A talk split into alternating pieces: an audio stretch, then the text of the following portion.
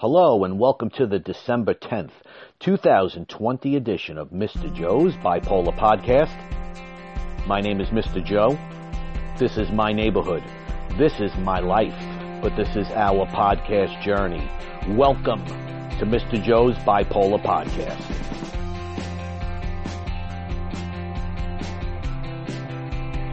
Hello, everybody, and welcome to another edition of Mr. Joe's Bipolar Podcast. It is awesome to have everybody here with me today. And of course, it's always wonderful to be out there with you as well.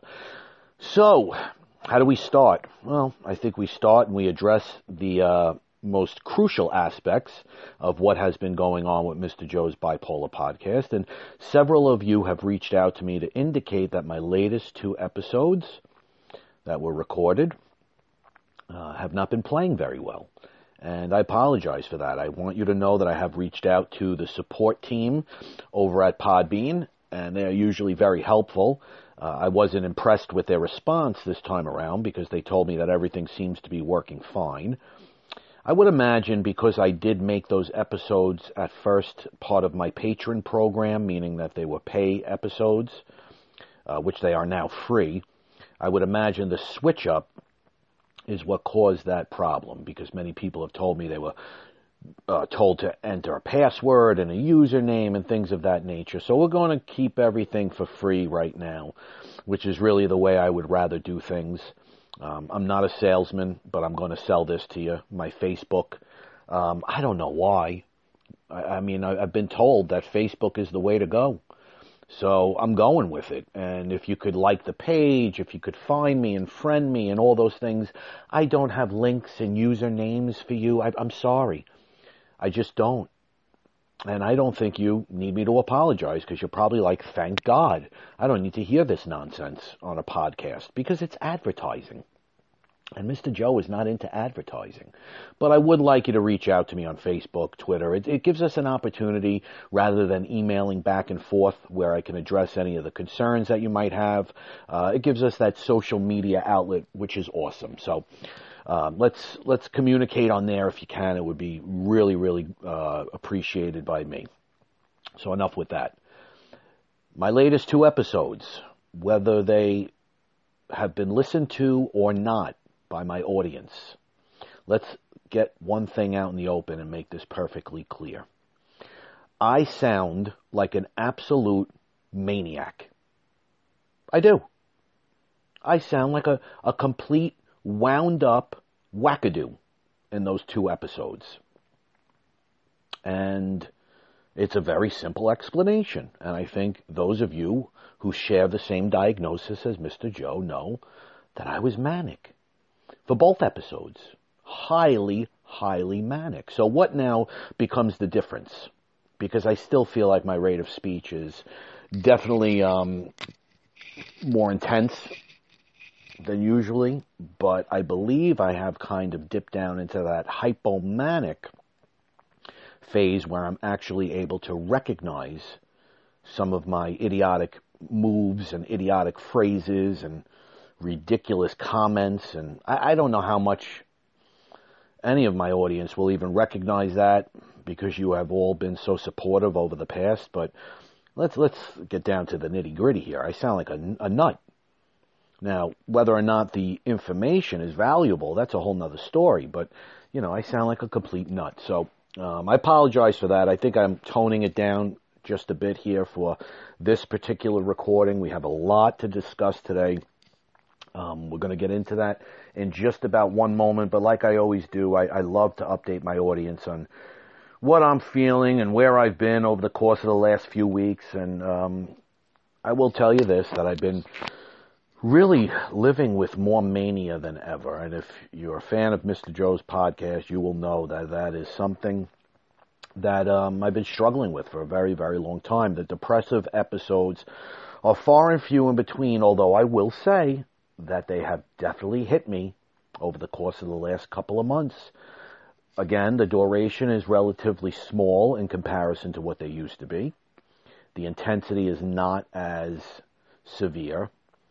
But I want to say this because I've been wanting to say it for a long time since I th- thought about recording this particular episode.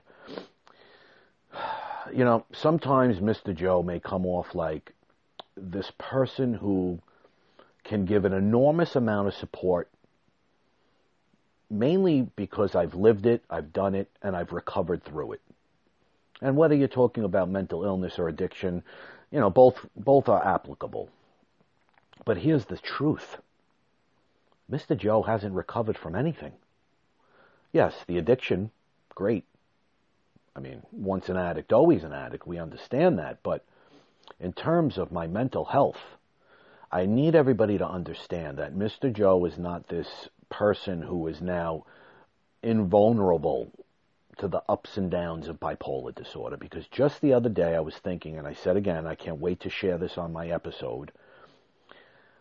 I was talking to myself because I felt so out of whack. I really did. I was depressed. I was just plain right sad, almost had that feeling of just nothingness. Nothingness. You know, you know that feeling where you just feel nothing. And I kept telling myself over and over again to fight through it and battle through it and this feeling will go away and you'll get there and, you know, why do you feel like this? And I don't know. I just don't know. But what I do know is that even when I tell myself to get over it, like many people will do in our lives when they just don't understand depression and they say, get over it. Well, even when I try to coach myself and say, Mr. Joe, get over it, I can't. No matter how hard I try, I can't pull myself out of it. So I know the feeling. I know the feeling. I understand when you're just baffled literally baffled by the way that your brain is currently working. How on earth can I be so darn happy one day and then wake up the next and I feel like my entire life has done a 360 degree flip flop where I am no longer talkative, no longer happy, no longer patient, very irritable, very anxious, and you know what? Downright depressed. And again, it may not happen for a very long time, but I don't want it to happen at all. And the fact that I cannot pull myself out of it other than using time as my motivational source to, you know, become quote unquote normal again. It's really what it takes with Mr. Joe is just time. And I just kind of count down the minutes and the seconds you know, to see, well, when the heck am I going to feel better? And unfortunately, you know, it just doesn't happen like that. It really doesn't. It does not happen like that. Um, but you know what? I'm feeling all right today. I mean, and again, as you guys know, it's up and down and up and down. And, uh, you know, if anybody knows, I certainly know. So there is my update on my mood. I, I updated you on my Facebook and my Twitter. Um, the Twitter, by the way, is Mr. Bipolar Joe, and I believe it's the same on Facebook. But go ahead and like that page. Now, in front of me, I have what's called the DSM-5, and uh, as you know, Mr. Joe is not a, a big fan of reading things and articles and information over on a podcast. That's boring. It really is. But for the purposes of this particular podcast, I think it's really important that I have this diagnostic criteria right in front of my face mainly because I can't see anymore. you know, I'm going to say this. I, I got to interrupt myself for one moment here. My eyesight.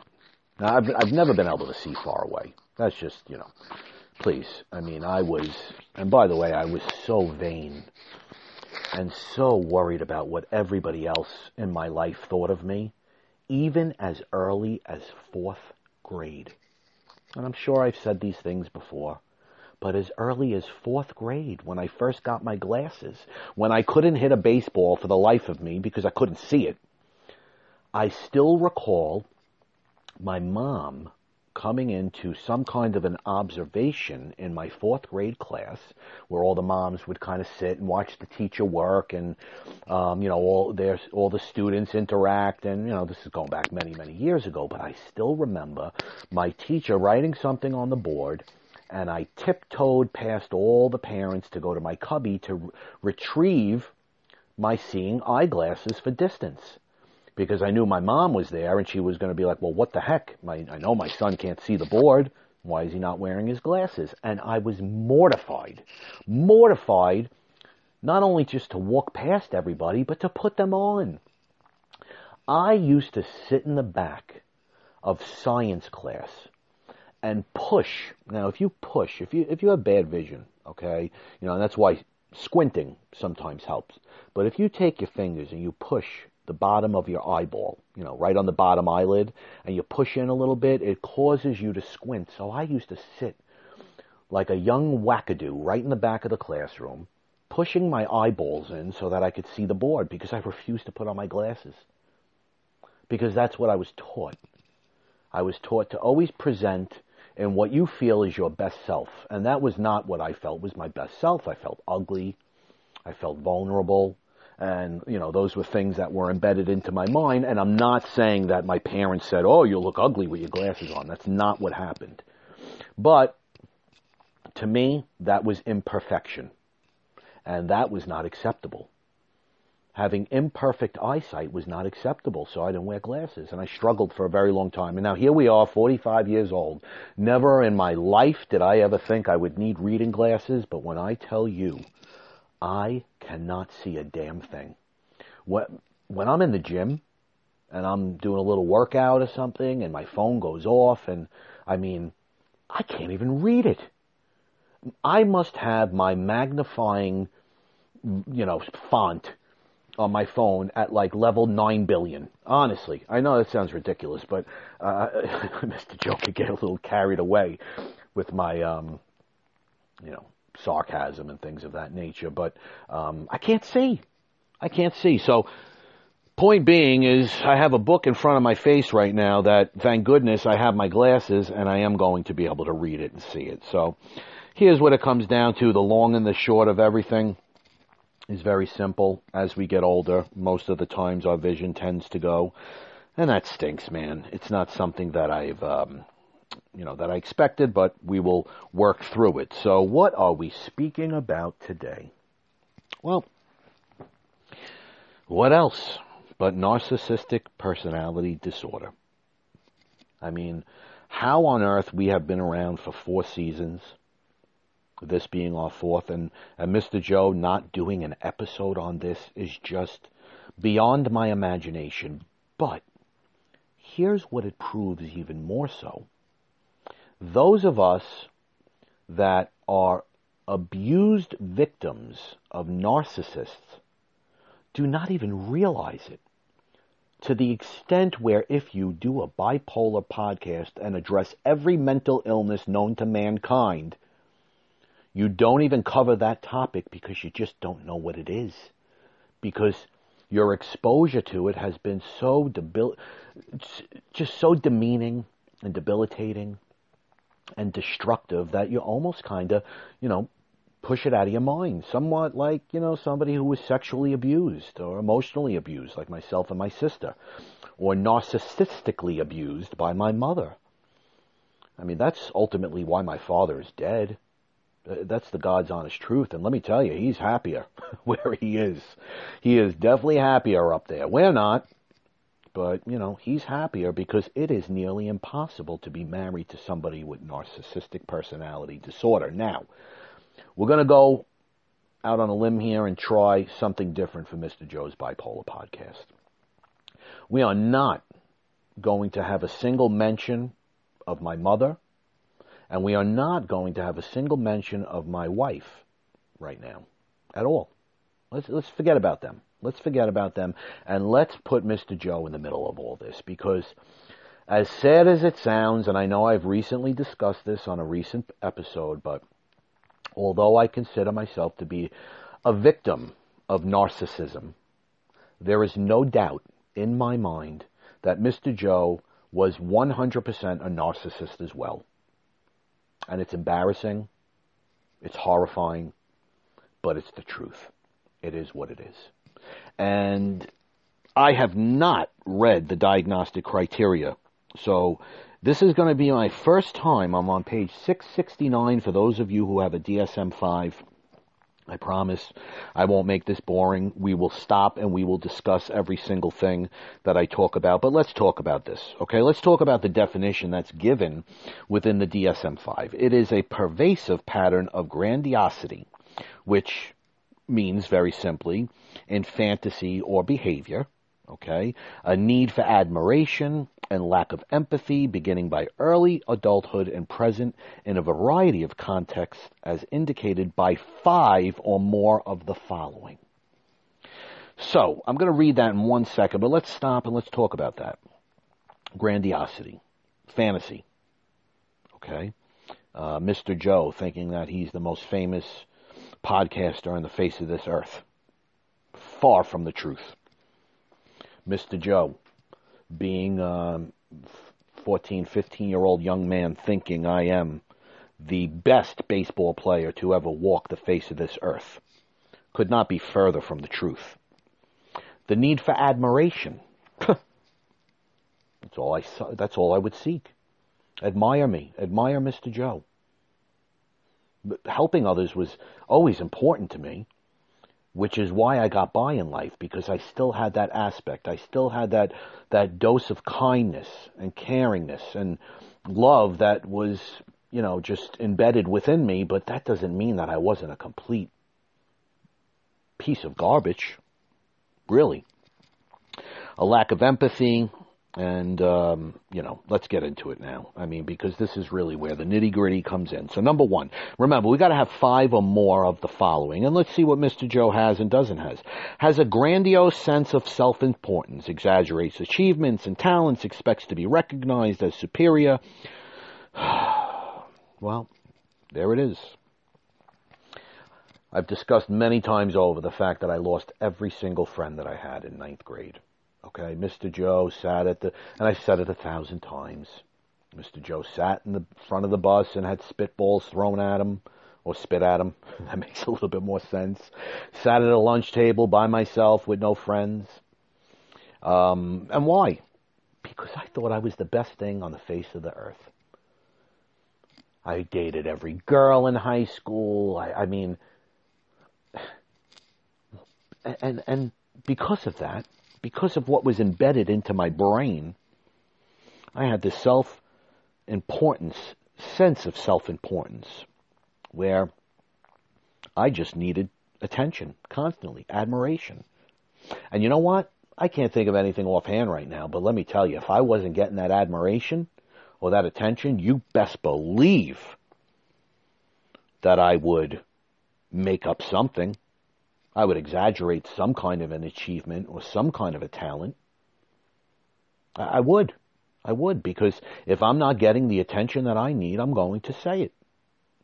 In, in more ways than one. Not say give me the attention, but I will start to talk about something that Mr. Joe has done, you know, to, to achieve all of that attention. I mean, it just is the way that it is. So, uh, number two, is preoccupied with fantasies of unlimited success, power, brilliance, beauty, or ideal love. Absolutely. 100%. I mean, for my entire life, I thought that I was going to be a baseball player. Um, for my entire life, I thought I'd be a movie star. for my entire life, I thought I would be a radio host. I really did. Now, what's the difference here? Are these goals or are these fantasies? Well, I'd say they're fantasies because I had unlimited success with all of those things as I grew older. I no longer cared about baseball. I no longer cared about being in films. I no longer cared about having my voice on the air. But yet, I still presented like I had all the power, all the brilliance, all the beauty that one could possibly have. And was it a show? Absolutely. Just a show. That's all it is. Here's one of the most disturbing fantasies that Mr. Joe would have. And, and listen, I know there are a great number of people out there that will do this also, who sing in their car and pretend they're the singer. And, you know, Mr. Joe takes it a step further, man. I, I mean, I, I envision myself on a stage at a concert with people watching me and I mean, you know, performing It's not happening anytime soon. But yet I make these fantasies up in my brain. And it, it's fun to do that sometimes. But the, the scary part is, is when you actually believe that you can accomplish these things. That's the difference between setting goals for yourself and having this ridiculous fantasy of unlimited success. Number three, believes that he or she is special and unique and can only be understood by or should be associated with, associated with other special or high status people or institutions. I mean, it kind of feeds off the second one. Yeah, I mean, I did. I felt like I was special my entire life. I'm going to try to, my best to leave my mom out of this. I really am. But you know what? I can't help it. She believed she was special and unique because she had the most expensive cars in the driveway. And only the neighbors who had cars that were within the similar price range as Mama, Mommy Dearest, well, they were the only ones that she could really, you know, relate to, and the only ones that could relate to her, and the only ones that she could associate with. It's a very simple, straightforward fact that I thought I was special. Do I think I'm special anymore? No, I actually don't. I think I present special topics. I think I, I address a very special topic that the world is dealing with in terms of mental illness, but I'm not special. I'm not by any stretch of the imagination. But you know, when you're young and you're told that you do everything with perfection, you believe that you're special. Okay, number four, and these are starting to sound somewhat um, identical to one another, but requires excessive admiration. And it's very simple. If I didn't hear compliments around the clock, well, you know what? I was down. I really was. It was, you know, my whole attitude would change if I didn't get admired and um, complimented, that's it. I would actually dip down in, into somewhat of a depression, and that's when all of those other tactics start to come out as a narcissist, where you then start to make up accolades and make up accomplishments because you're in such desperate need for that admiration that you know you better you better respark the thinking of others so that they all know that you're the best on earth has a sense of entitlement, unreasonable expectations of especially favorable treatment or, or automatic compliance with, with his or her expectations. I apologize for that. So really, what it is, it has a sense of entitlement, and um, entitlement meaning, you know what? I'm the one that you should be dating. I'm the one that is at least in the top three best looking in high school. I'm the one that knows how to perform the best in bed sexually. I sound like a complete loser. Complete loser. But when you feel like that, which I did, I did for a very long time. When you feel just like that, well, guess what? That's a sense of entitlement. And if if I'm the best at all those things, you best believe I'm going to feel entitled. All right, let's go to number six. Takes advantage of others to achieve his or her own ends? Well, let's see. Well, unfortunately, unfortunately, we said five or more of the following would um, would produce that diagnostic criteria or that diagnosis per se. And all, all of a sudden, I'm looking and I'm one, two, three, four, five. I've I've met all five thus far. Do I meet them anymore? No, I do not. I really do not. Um, I have a better sense of who I am and I know that I am not those things anymore. But um, as we get to number six here, I say to myself, well, Mr. Joe's already kind of, you know, already the one that has uh, gotten that diagnosis in the first five um, possible outcomes. But do I take advantage of others to achieve my own ends? That that I cannot recall ever doing. I really can't. I cannot recall taking advantage of anyone else. Now I know somebody who has, who lives her entire life doing that, but I just don't. I just don't think that I ever engaged in that type of stuff. Now, you know, what are some of the things that um, people might do in terms of taking advantage of others or being interpersonally exploitative? Well, when a person makes you feel guilty over and over and over again, that's taking advantage. When you really haven't done anything wrong, but you blame, you, you in, impose guilt on others because you have something that you're trying to accomplish for yourself. And a person with narcissistic personality disorder will take advantage of everyone and anything to achieve what they want. It's as simple as that. Lacks empathy, is unwilling to recognize or identify with the feelings and needs of others. Listen, guys, as much as Mr. Joe sits here and says that I care about the rest of the world and the mental illness and the substance abuse and the bipolar and all those things, let me tell you something. I did not identify with the feelings and needs of others when I was younger. There's no way. It was all about me. All about me. It's when you have narcissism, guys, you know, it's very simple. People with this personality disorder, they, well, they generally have that lack of empathy and they have a very difficult time recognizing what other people's want. Um, they can't recognize any kind of subjective experiences and the feelings of others. And they really, a lot of times, and again, you know, people with this personality disorder, they may even assume that others are totally concerned about their welfare. And that's the only thing they're concerned about. That their entire life revolves around me. That's why they live. That's why they're here. It's all about me. They don't have feelings. They don't have needs. That's that's what it's all about. And let me tell you something, okay? And again, am I going out on a limb here saying this? You best believe it. But guess what? Again, how many times have I discussed the fact that if Mr. Joe is not honest, what good is it? Oh, wow. Wait, hold on. I'm looking at number eight. Here we go. Because um, I was just about to talk about number eight. Because we, as narcissists, well, we are often envious of others. And we believe that others are jealous of us as well. And that's actually number eight, is often envious of others or believes that others are envious of him or her. So I apologize for um, repeating that, but that's really what it comes down to.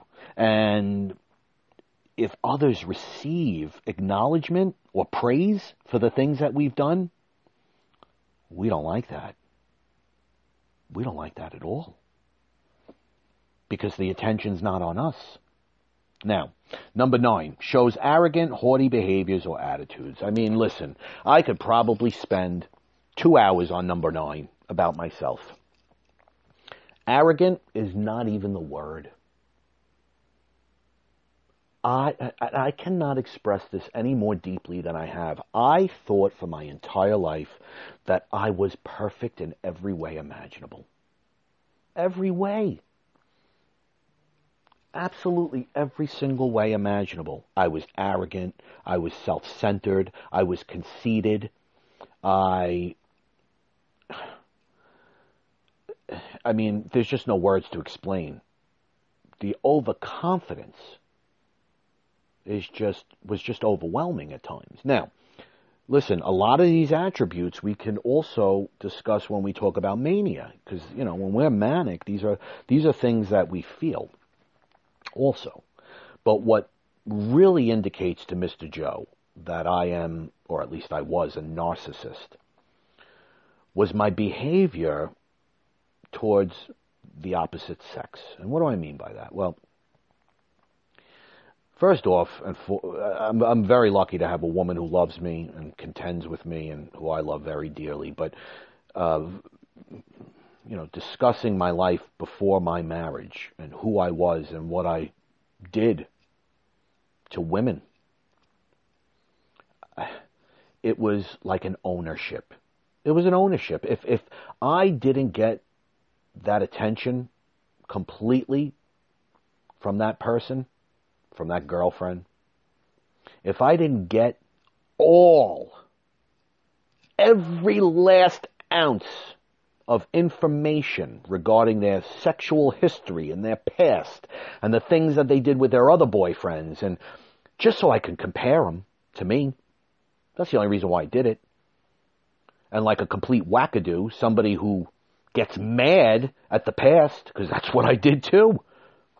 I would be angry. These women had a life before Mr. Joe. They were not all virgins. Okay? I mean, I'm, I'm sorry to get down and dirty here, but that's what it comes down to. That is none of our business. None.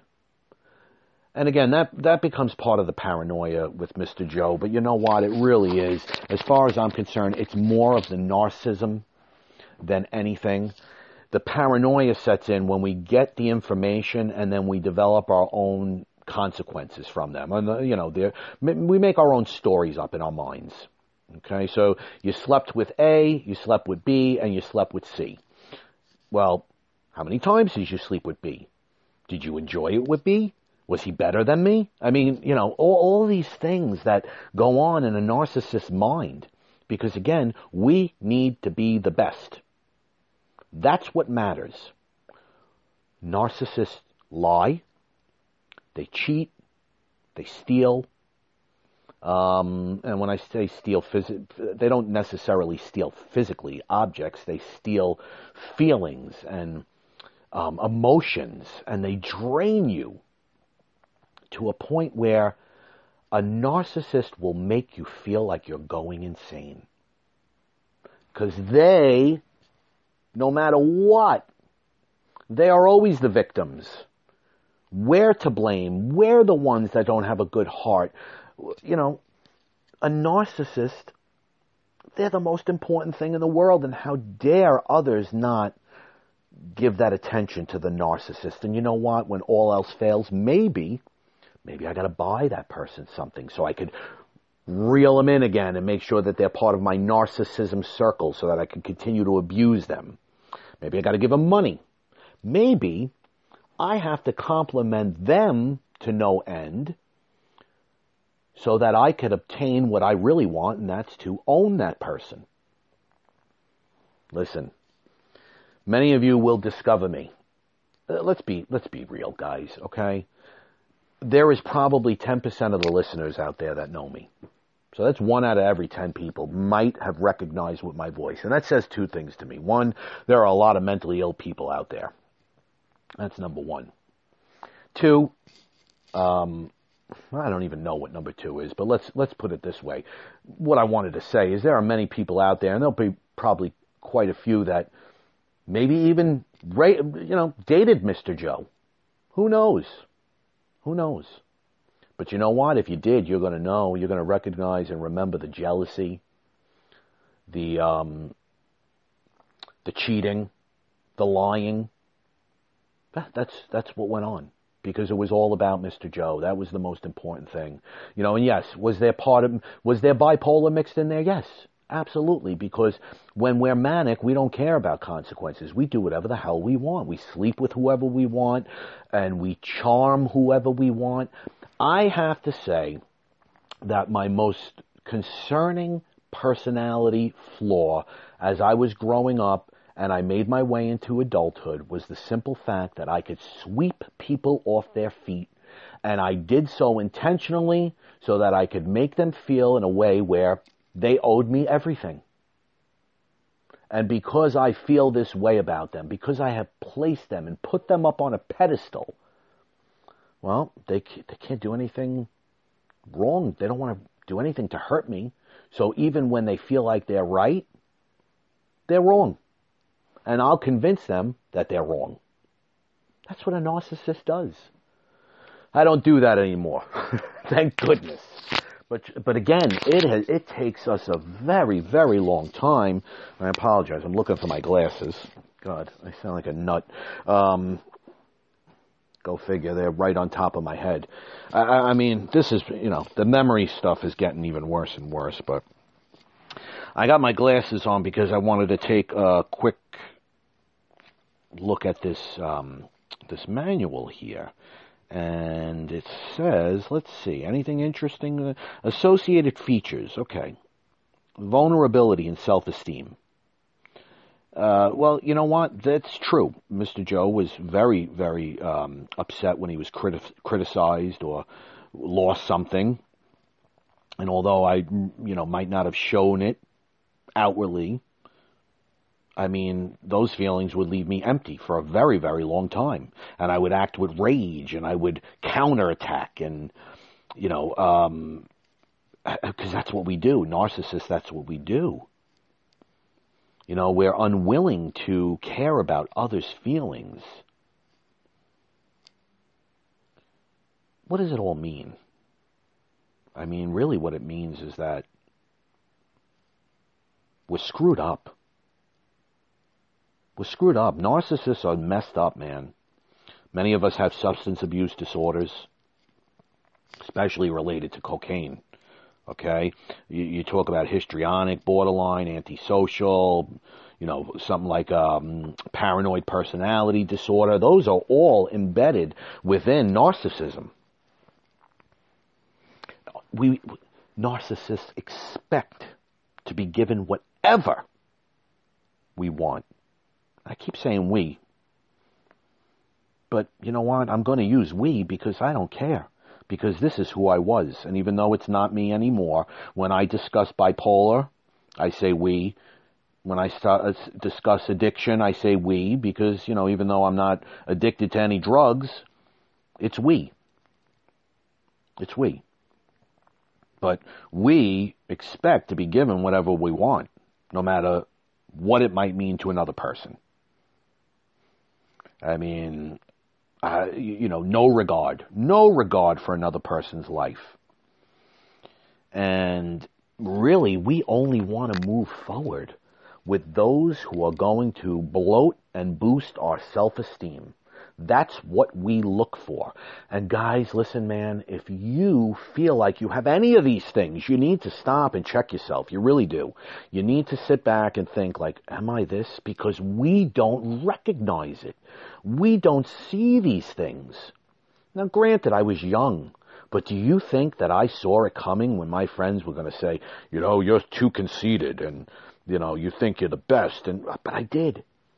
I did. I deserved to lose all those people. And you know what? I don't even know if I deserve to gain them back.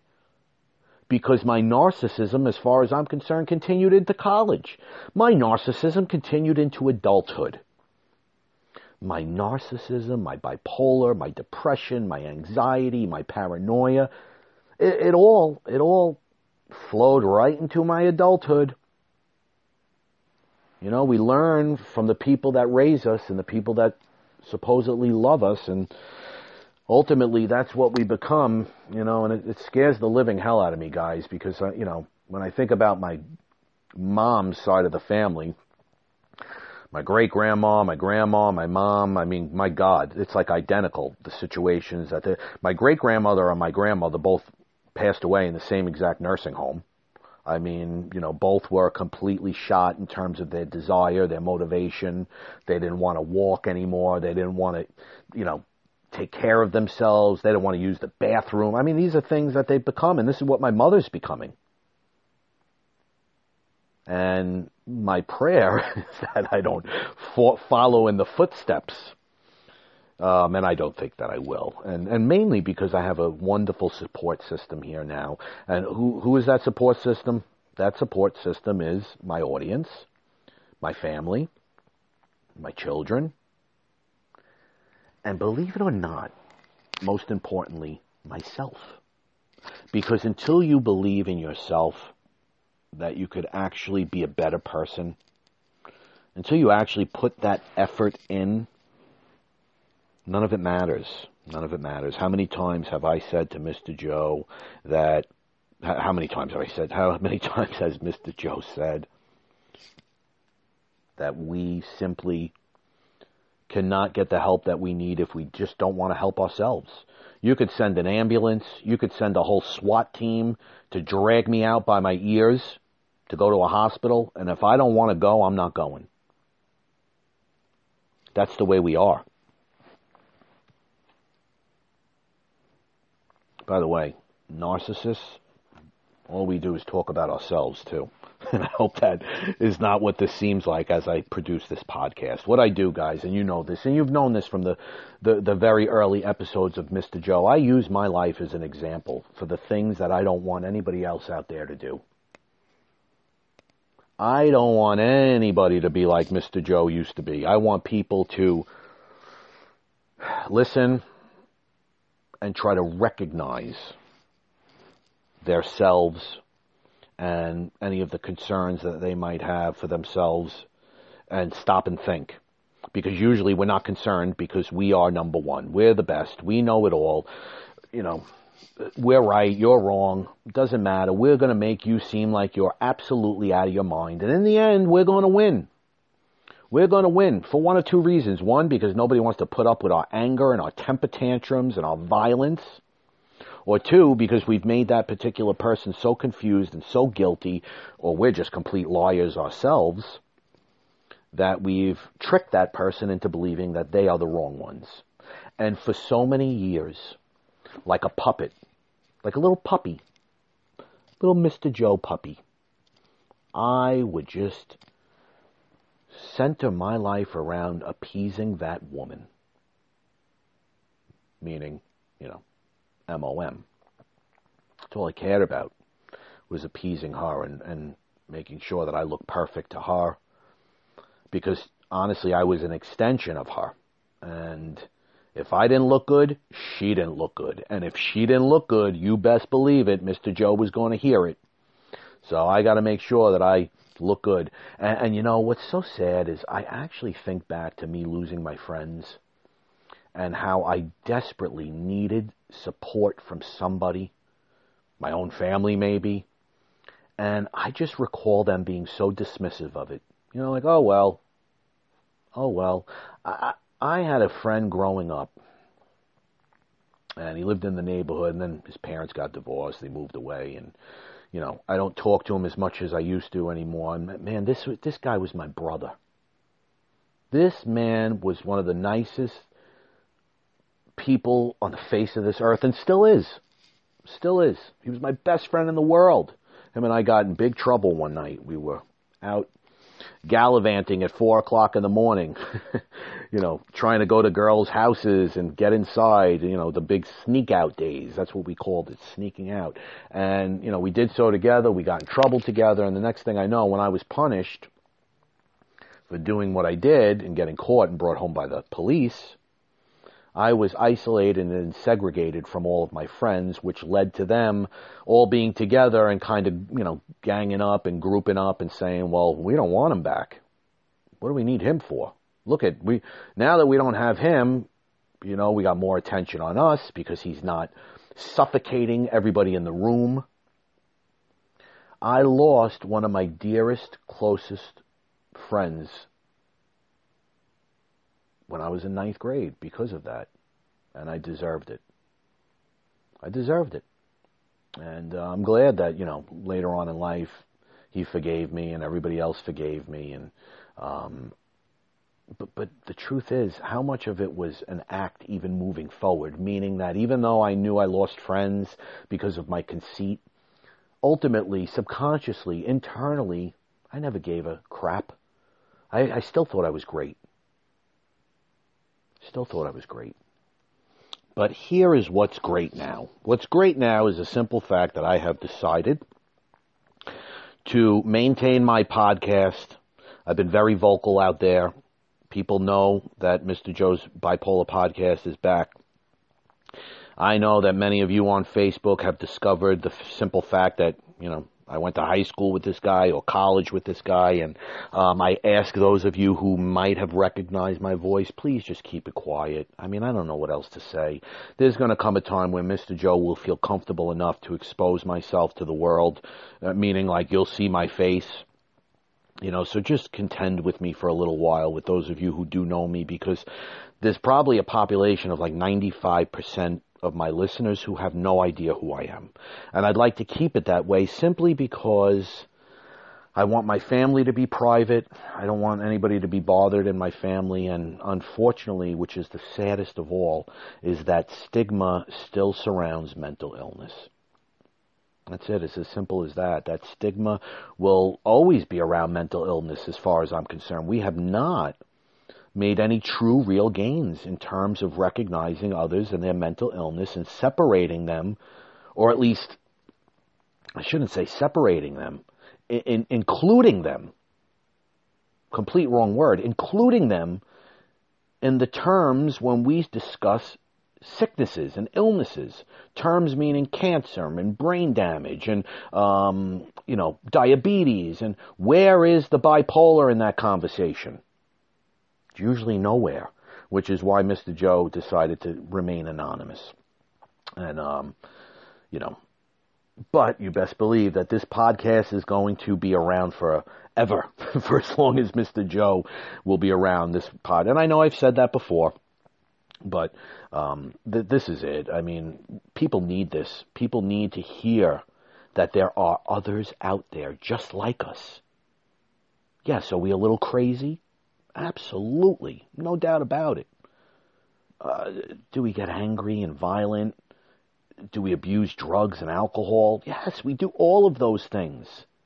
We do. And you want to know something? There's a hell of a lot of you out there that are doing all those things that are either not admitting it, pushing it aside, pretending that's not you, thinking that you don't have a problem when you actually do. And you just continue to, you know, live your life like nothing is wrong. But, you know, eventually we get to a point where we just know. We know something is severely wrong. And whether it takes you having to smash your head into a wall, to get into a car accident while you're drinking and driving, to be arrested, to lose a license, to lose a certificate, whatever it may be, the consequences, when we finally think we've hit rock bottom, sadly, we actually haven't hit rock bottom. There's a couple more rock bottoms after that. But we get to a point where we can contend and we can cope and where we're actually happy to be here. And God, I am so happy to be here and to be back. It's a long episode, guys. Listen, if you are living with a mental illness and you're doing well, I ask that you continue to work hard. If you love, you care about somebody with a mental illness or a drug addiction for that matter, continue to support that person in the very best way that you know how. And if you are struggling right now with a mental illness, please continue to fight Continue to battle, and most importantly, soldier on. Thank you so much for listening to Mr. Joe's Bipolar Podcast. I am back. I can't wait to see you guys again real soon.